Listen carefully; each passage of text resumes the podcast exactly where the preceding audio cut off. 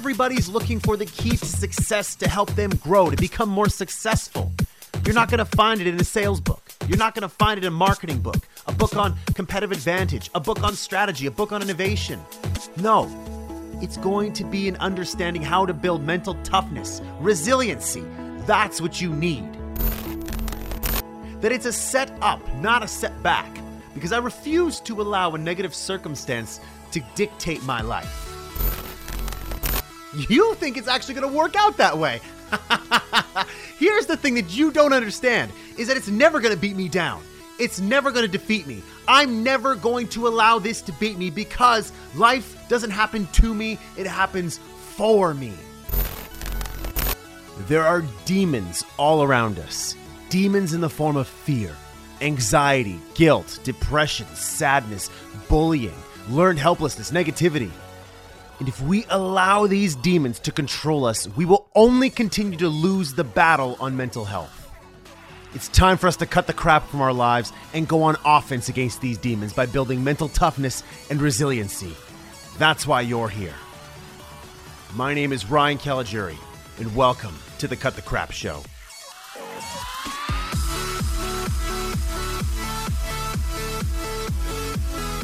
All right, what's going on, everybody? Hope you're all having a great start to your week. This is yours truly, Ryan Caligiuri, on this week's episode of the Cut the Crap Show, where every single week I'm reading a book, condensing that book down to its core golden nuggets, bringing the author on the show, having a conversation about the golden nuggets.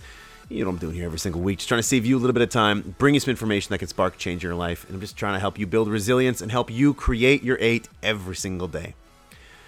So I got a little bit of a sore throat, a little bit of a cold, so hopefully it comes across still high energy, what have you back sore if you're watching the Create Your 8 vlogs and you know kind of the back issue I've been having this week. But in any case, we press on, we keep going, and, uh, you know, we stay focused on our goals. We know what we're trying to do here. So, before we kick into this week's episode, I want to do a quick plug for one of my most favorite podcasts that's happening out there right now. It's called The People's Scientist, and it's done by none other than yours truly, sister, Stephanie Caligiuri. And uh, she's a neuroscientist with Mount Sinai Hospital, and she's absolutely killing it. The podcast is awesome. She essentially takes all of her research and condenses it down to a handful of golden nuggets, very similar to how I do my own. She does things like covering off uh, topics such as bone broth, intermittent fasting, our brain on junk food, apple cider vinegar. The latest one she did was the surprising results of plant based diets. So it's all really important information. And again, as we talk about creating our eight, as we talk about living our best lives, diet, your health, it plays such a big factor in everything that we do. If you don't have your health, you don't have a whole hell of a lot. So I definitely recommend this podcast. Go over there, subscribe, and whatever you do with my podcast, do it with hers as well. But uh, she's killing it. She's doing great things. So I just want to do my part to support her as her big brother and uh, get the good word out there. So get over there and subscribe. All right, so this week, what are we talking about? We're talking to none other than Meg Jay. Her book is called Supernormal The Untold Story of Adversity and Resilience any book that has resilience in the subtitle, I gotta pick it up. I gotta read it. And uh, Meg is an awesome person. Really love talking to her. So if you haven't heard of her, let's uh, dig into this one by having her introduce herself to us first. Okay. Um, I am a clinical psychologist, which means, you know, I'm a psychologist who works with people, some in private practice, some on university settings, some in community settings. But I, I basically work behind closed doors with people and I learn a lot from listening. And usually, the books I write about are things people come into my office and they say, I feel like the only one with this. I feel alone with this. I feel like no one understands this. And if I hear that from enough people, it makes me think someone needs to write a book about this so that people can see that not only are they not alone, but they're actually in some really good company. Now, before we kick into this episode, I had to ask Meg what super normal meant to her, and especially in the context of this book?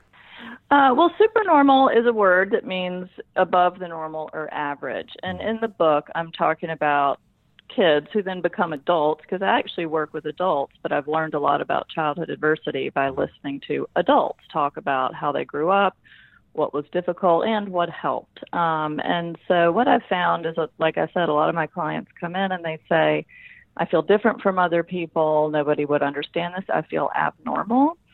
Um, when really what I see is that my clients oftentimes are something more like supernormal, which mm-hmm. means above the average or normal, and that they have better than expected outcomes. After some pretty tough beginnings. Mm. And what I wanted to do with that title is to help people shift from seeing themselves uh, from abnormal to supernormal mm. and to really claim sort of a heroic narrative for themselves. Now, I'm always a fan about perspective shifts and reframing language to help suit your positive mental state. Far too often, we just take in information, we look at it as negative, and that's how we perceive it. We don't do anything to try to reframe that in a positive sense, and we need to do that. We have to do that. It's absolutely critical. And on that note, we get into golden nugget number one, which is all about adversity. And the fact that childhood adversity is responsible for almost 80% of mental health issues when people grow up. So, why is that? Why is it that adversity at a young age contributes to mental health problems when we get older? When I look at it, adversity can either be good or bad. In most cases, I look at it as good because my perspective looks at adversity as something that's challenging me, something that I have to defeat, something I have to get better at. So, adversity to me is seen as positive. But at a young age, if you don't have the right seeds planted, if you don't have the right perspective, if you don't have the right roadmap to resilience to help you deal with adversity properly, it could have negative side effects. So let's hear what Meg has to say about that. Yeah, so we know that childhood adversities, the 10 most common, I probably won't be able to rattle off all 10, but I can give you a good sample. So, uh, you know, growing up with alcoholism or substance abuse in the home, or having a parent or a sibling with mental illness, growing up with domestic violence, sexual abuse, having a parent in jail, poverty, you know, or chronic stress that living with most childhood adversities, like the ones I just named, are chronic problems. They're not. It's not a one-time problem to have a parent who's an alcoholic. It's a problem every Saturday night or every night. And so, what happens when you're growing up and your brain and your body are forming, and if you live with chronic stress, that has an impact on your brain and your body, and it makes you much more at risk than people who don't grow up with stress like that for all sorts of uh, mental or physical health problems. It doesn't mean you're doomed because life can change and there can be some unwinding, which we're going to get to that. But it does mean, and uh, you know, a lot of my work with clients is helping them understand these are the things you're at risk for, or this may be why you're experiencing depression or anxiety or eating problems or sleep problems. But there's something we can do about that now. I still want to dig into this one a little bit deeper on this golden nugget because we haven't yet addressed the whole idea that childhood adversity can either be good or bad, depending on how severe the adversity is the child faces. But you can hear stories about young children going through horrific adversity.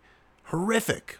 I'm talking about seeing their parents being murdered, um, them being raped, them being abused at such a young age, and yet they grow up and they use that adversity to fuel their success, their power, their resilience later on in life.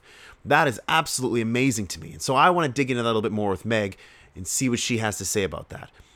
Yeah, I mean, you know, everything is mixed, right? And so, um, so right. So the you know, for most resilient folk, they'll say some good things came out of the bad things that happened in my life. But you know, kind of expanding on the question you asked before, what's difficult about chronic adversity doesn't mean it won't down the line make us a stronger person or a more empathic person or whatever the case may be.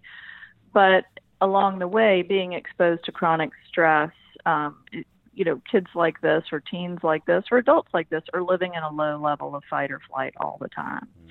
And so what that does is that overexposes your brain and your body to stress hormones, which you know we're flooded with when we're living in fight or flight mm-hmm. and that has a negative impact on cognitive functioning mental health physical health like we talked about it puts you at risk for some problems right. down the line so chronic adversity is it accumulates and so over time it isn't a good thing to mm-hmm. live with stress that we can never get out of or we feel we have no no control over but many people especially when they get on the other side of it and they are out of it will say hey, you know, in these ways, I I feel stronger, I feel more empathic, I feel more strategic, I feel more capable, maybe than people who haven't um, had to overcome these obstacles.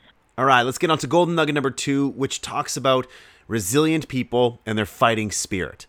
Research has found that people who are more resilient have a stronger fighting spirit than those who aren't as resilient. So, what is this fighting spirit all about?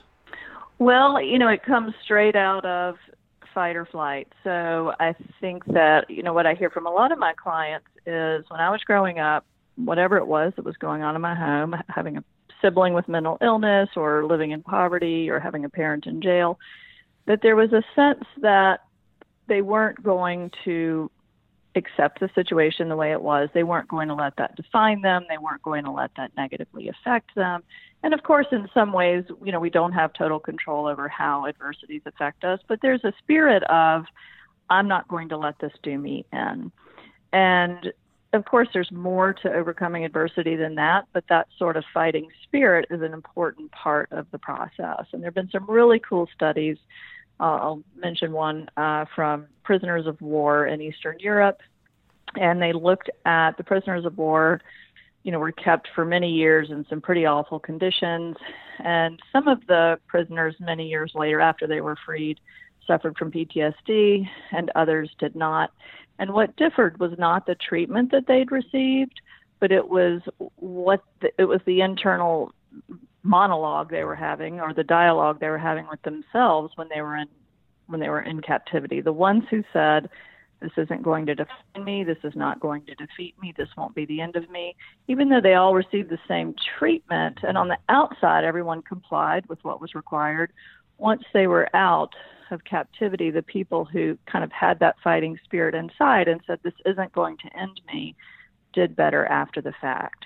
And I hear this from clients every day in my office who will say, I remember as a kid saying, This isn't going to ruin my life. This is not going to be who I am. I'm going to get out of this. and then, of course, there's more to it than just saying that. But it's, I think it's an important place to start to feel like that we have control and we can be bigger than the problems around us. All right, something we still got to touch on that we didn't talk about, which is fighting spirit. Is that something that's developed over time, or is that something that people are just born with? Was I born with a strong fighting spirit? Or did I develop my fighting spirit?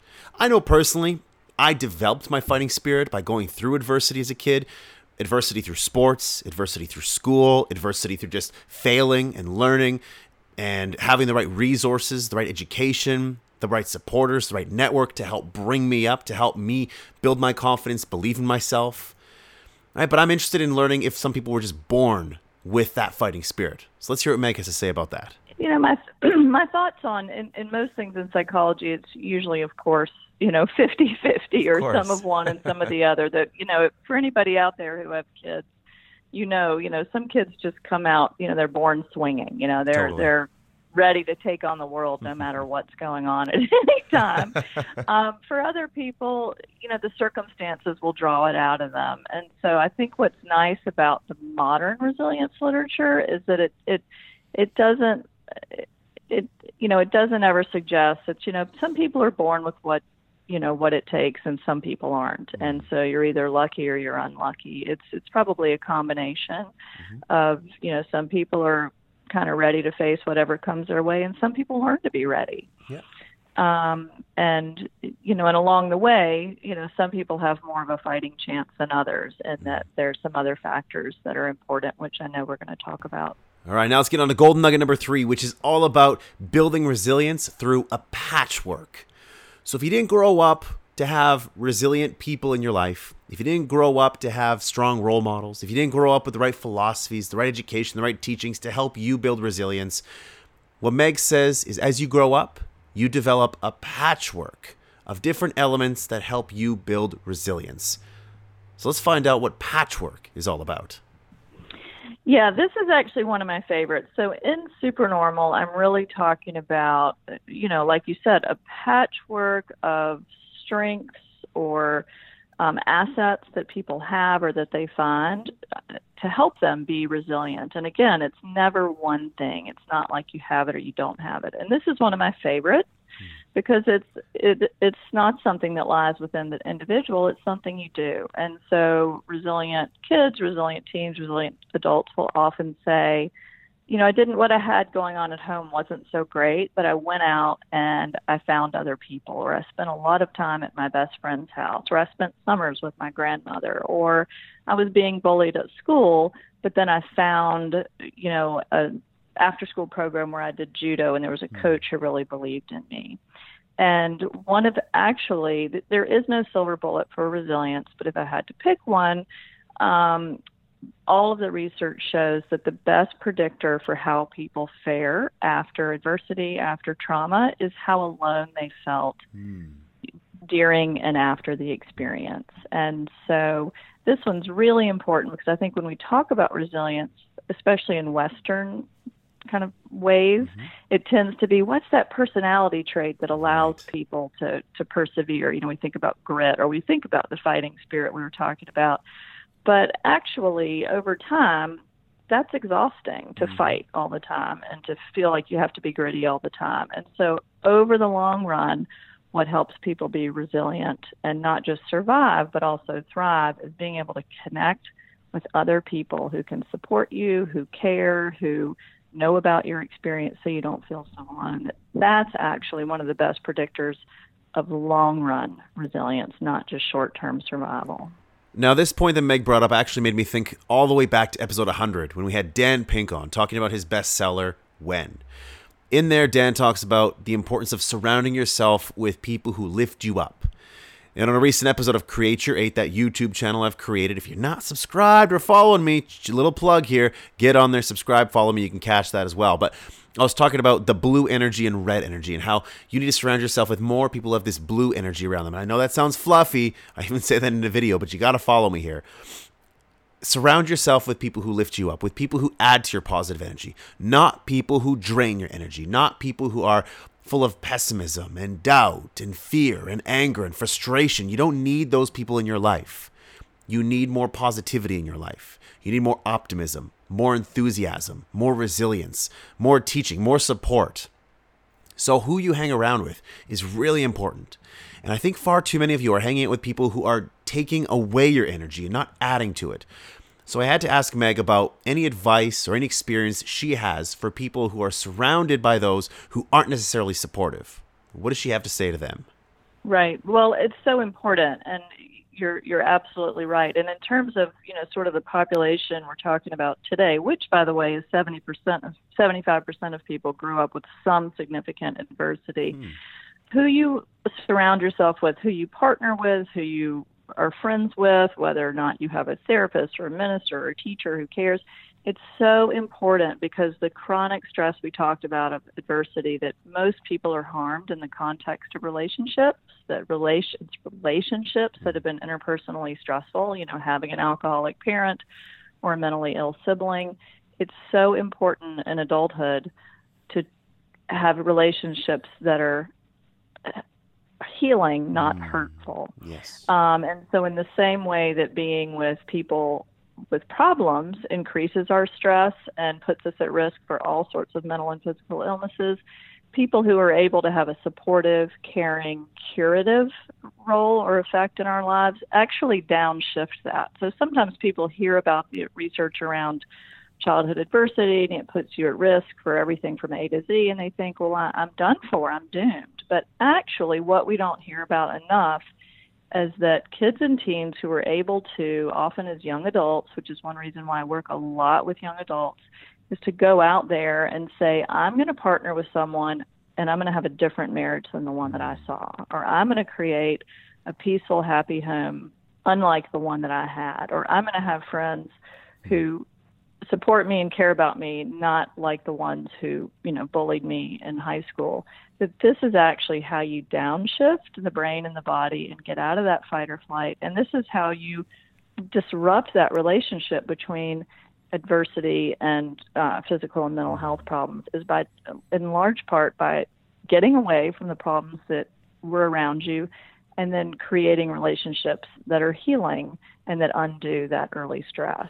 All right, golden nugget number four. This one's all about hero work and helping others in our own path to building greater resilience. So, what's hero work all about? Yeah, I mean, you know, it's uh, so many people who've grown up with hard times, not to, not too surprising, turn out to be helpers That's in right. one way or another. And and the the metaphor that I use in uh, Supernormal is the the metaphor of the superhero. You know, every superhero has an origin story they've got some kind of adversity that they're constantly you know battling against and you know leaping over buildings and dodging bullets Um, and what they're also doing is going out there and trying to make the world a better place, um, you know, because of it. And that's really what you see a lot in um, adults who go into helping professions. That there's some research about how people who become doctors or ministers or teachers or social workers tend to come from backgrounds where they know a lot mm. about uh, what it feels like to need help and what kind of help people need. And so they're very passionate about that. And there can be, um, you know, again, going back to the healing relationships, there can be a lot that's curative about being able to help people um, as you might have wished you were helped, or being able to see a need in the world and fill it. I mean, you know, we talk about one of the keys to happiness is having a meaningful life, and mm.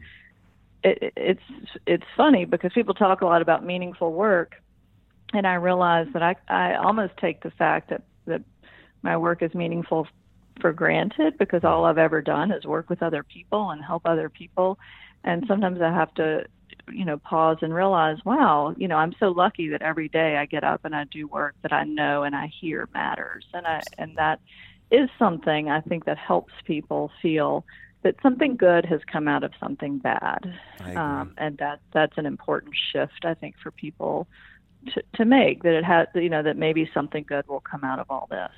While yes hero work can mean you know having a profession that helps people but what about if you don't have a profession where you help people? What about if you just help people naturally, helping friends and family through troubles? Helping by being a counselor, helping by being a big brother, a big sister, helping a certain charity. Does that also contribute to our resilience? Absolutely, yes. Um, but you know, not everybody needs to become, you know, a social worker or a, a counselor or a minister or a teacher. And I think we need to remember that that you know, there's all kinds of research around altruism and how you know being good feels good. Being good is good. Actually, gave a talk not too long ago talking about altruism and was giving the example of you know if you're walking down the street in New York City and somebody spills their bag and you stop and you help them out. You know, you didn't have to. You don't even know them, but you stop, you help them pick up their stuff, you go on your way. What do you think to yourself? You think, I'm awesome. I didn't have right. to help that person, but I did and so i mean there's just as long as you're not overextending yourself as long as you're helping people who are interested in being helped um, there's really no downside to getting out there and helping whether it's a neighbor a friend a local soccer team your favorite charity um, you name it that that's good for all of us. Sometimes it's just as simple as saying do good to feel good. You want to feel good then do good. It's just that simple. All right, moving on to Golden Nugget number five now. This one's all about flying away and cultivating a fantasy thought in your mind and how children who've gone through adversity, thinking about fantasy thoughts in their mind, thinking about their future, thinking about what life could be, has helped them build a level of optimism. I find this one very interesting. So let's talk to Meg about this one and what her thoughts are on building this fantasy thought in our mind. Yeah, this is one of my favorites too. You picked you picked some good nuggets. These are the mm-hmm. ones I would have chosen because again, you know, we hear about the fight, we hear about grit, and that's mm. that's that's part of it, but that can't be the whole story, or you're going to run out of gas. Right. Um, and think about it. What are our survival two key survival mechanisms? They're fight and flight. Mm-hmm.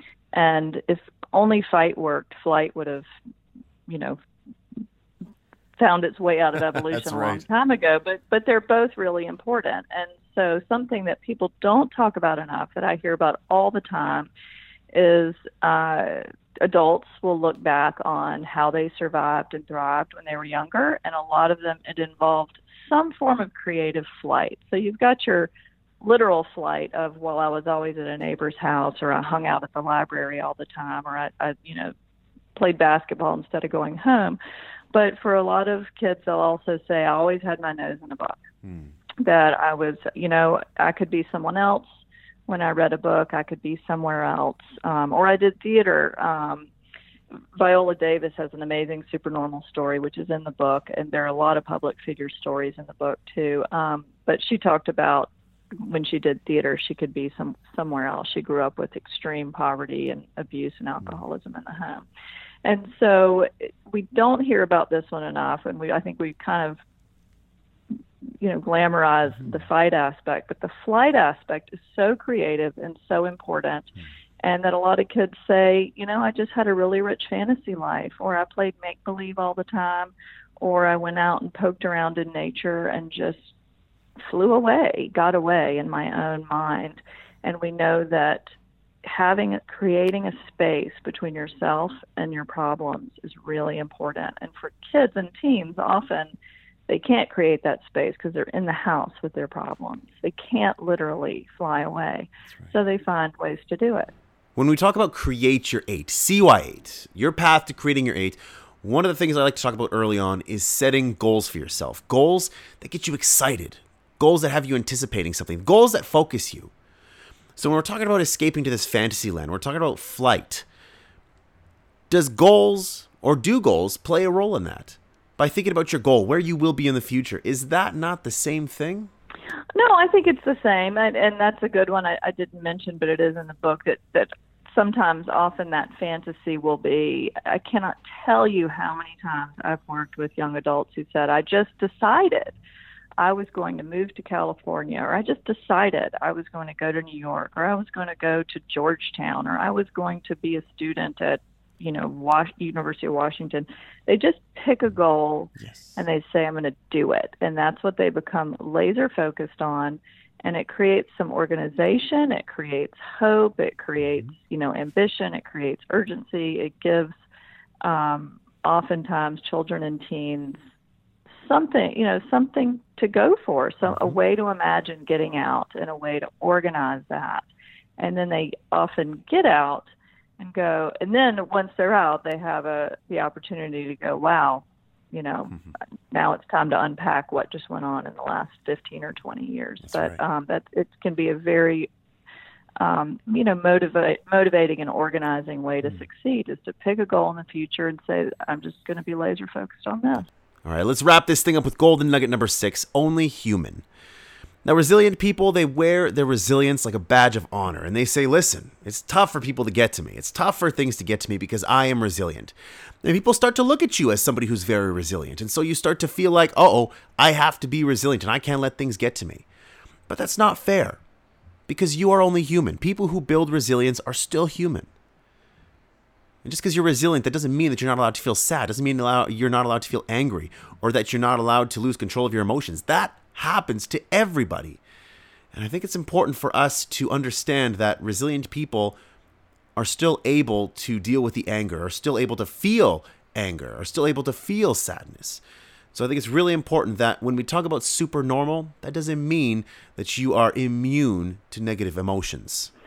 Yeah, this is this is you know the the subtitle of the the hardback version of the book is as you said the untold story of adversity and resilience. And part of the untold story of resilience is that it's you know more than meets the eye. It's more complicated maybe than we like to think. And so often if I'm with a client and I'll say, you know, have you ever thought of yourself as resilient or you're so resilient? They'll often look at me and say, what?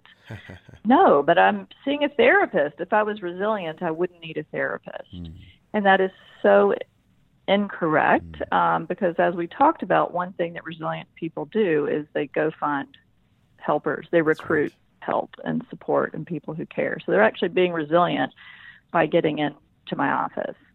Um, but also that resilient people are not immune to the effects of living in chronic fight or flight. I mean, they're human. So their brains and their bodies are also flooded by stress hormones, and they may have better outcomes down the line in terms of I got out of my house, or I went to a good school, or I got a good job, or I found a good partner, and I've created a good life for myself. But as, as often as a young adult or as an adult, you look around and you realize, but sometimes all the work that was required to do that has put me has made me more vulnerable to feel depressed or to feel anxious or to have eating problems or whatever the case may be.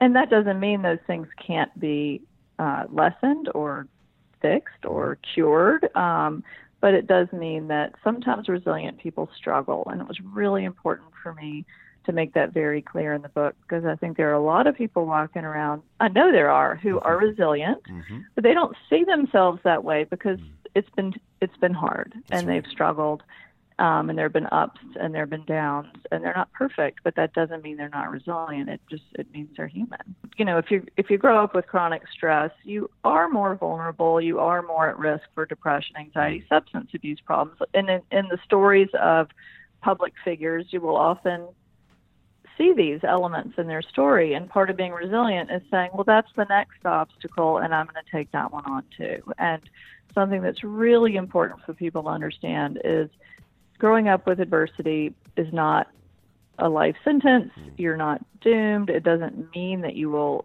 necessarily be depressed or anxious or have substance abuse problems.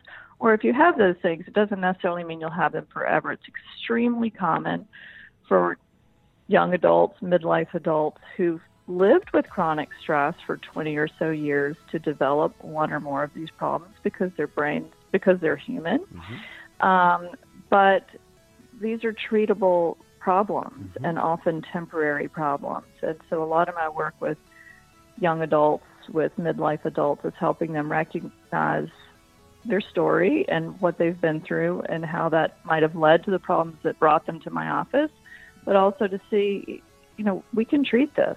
This doesn't mean that you're going to be struggling with this in five years, that this is not a life sentence. All right, there we have it. That's Supernormal, the untold story of adversity and resilience by my friend Meg Jay. Really love this book. We touched on a number of topics relating to resilience, and I hope that there was something in here that maybe sparked something in you. Maybe something that might help you, maybe something that might come in handy later on. Regardless, there were some great gold nuggets in here, and it was an honor having Meg on the show. If you love this episode, then please go online, rate and review the show, especially if you're listening on an Apple device. Go to shows, go to the podcast app, go to shows, scroll up to the Cut the Crap show, and uh, preferably give me five stars. I would greatly appreciate it. Give me five stars. It sounds very bold, but I'd appreciate if you give me five stars. So thank you so much in advance if you do that. Also, please connect with me online LinkedIn, Twitter, Facebook, Instagram. Subscribe to the YouTube channel. Every single day, I'm featuring a CY8 Create Your 8 vlog.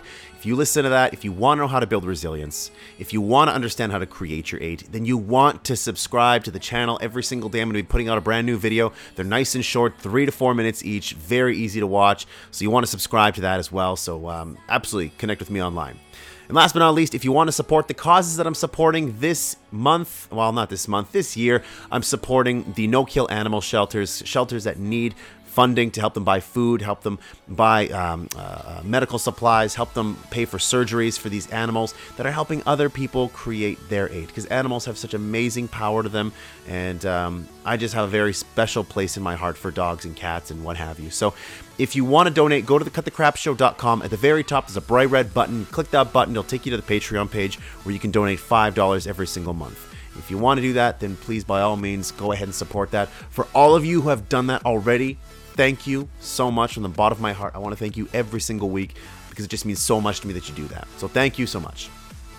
All right, that is a wrap for this week, everybody. So thank you again so much for your attention, for your time. You know it means a lot to me. And I'll catch you back here next week when I have a brand new book, brand new golden nuggets, an interview with an author. And of course, every single week I'm here with you, just trying to save you time, bring you some information that could spark change in your life, and helping you build resilience and helping you create your eight every single week.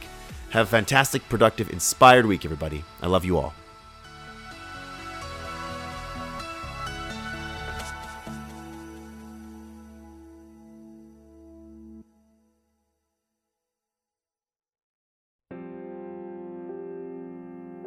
There are no mistakes.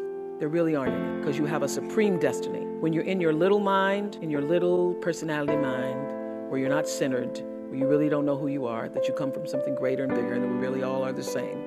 When you don't know that, you get all flustered. You get stressed all the time, wanting something to be what it isn't. There is a supreme moment of destiny calling on your life.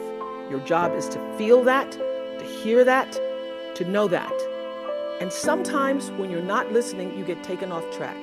You get in the wrong marriage, the wrong relationship, you take the wrong job. Yeah, but it's all leading to the same path.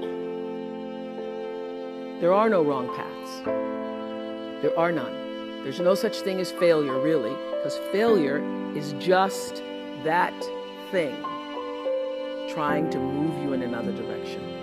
So you get as much from your losses as you do from your victories. Because the losses are there to wake you up. When you understand that, you don't allow yourself to be completely thrown by a grade or by a circumstance because your life is bigger than any one experience.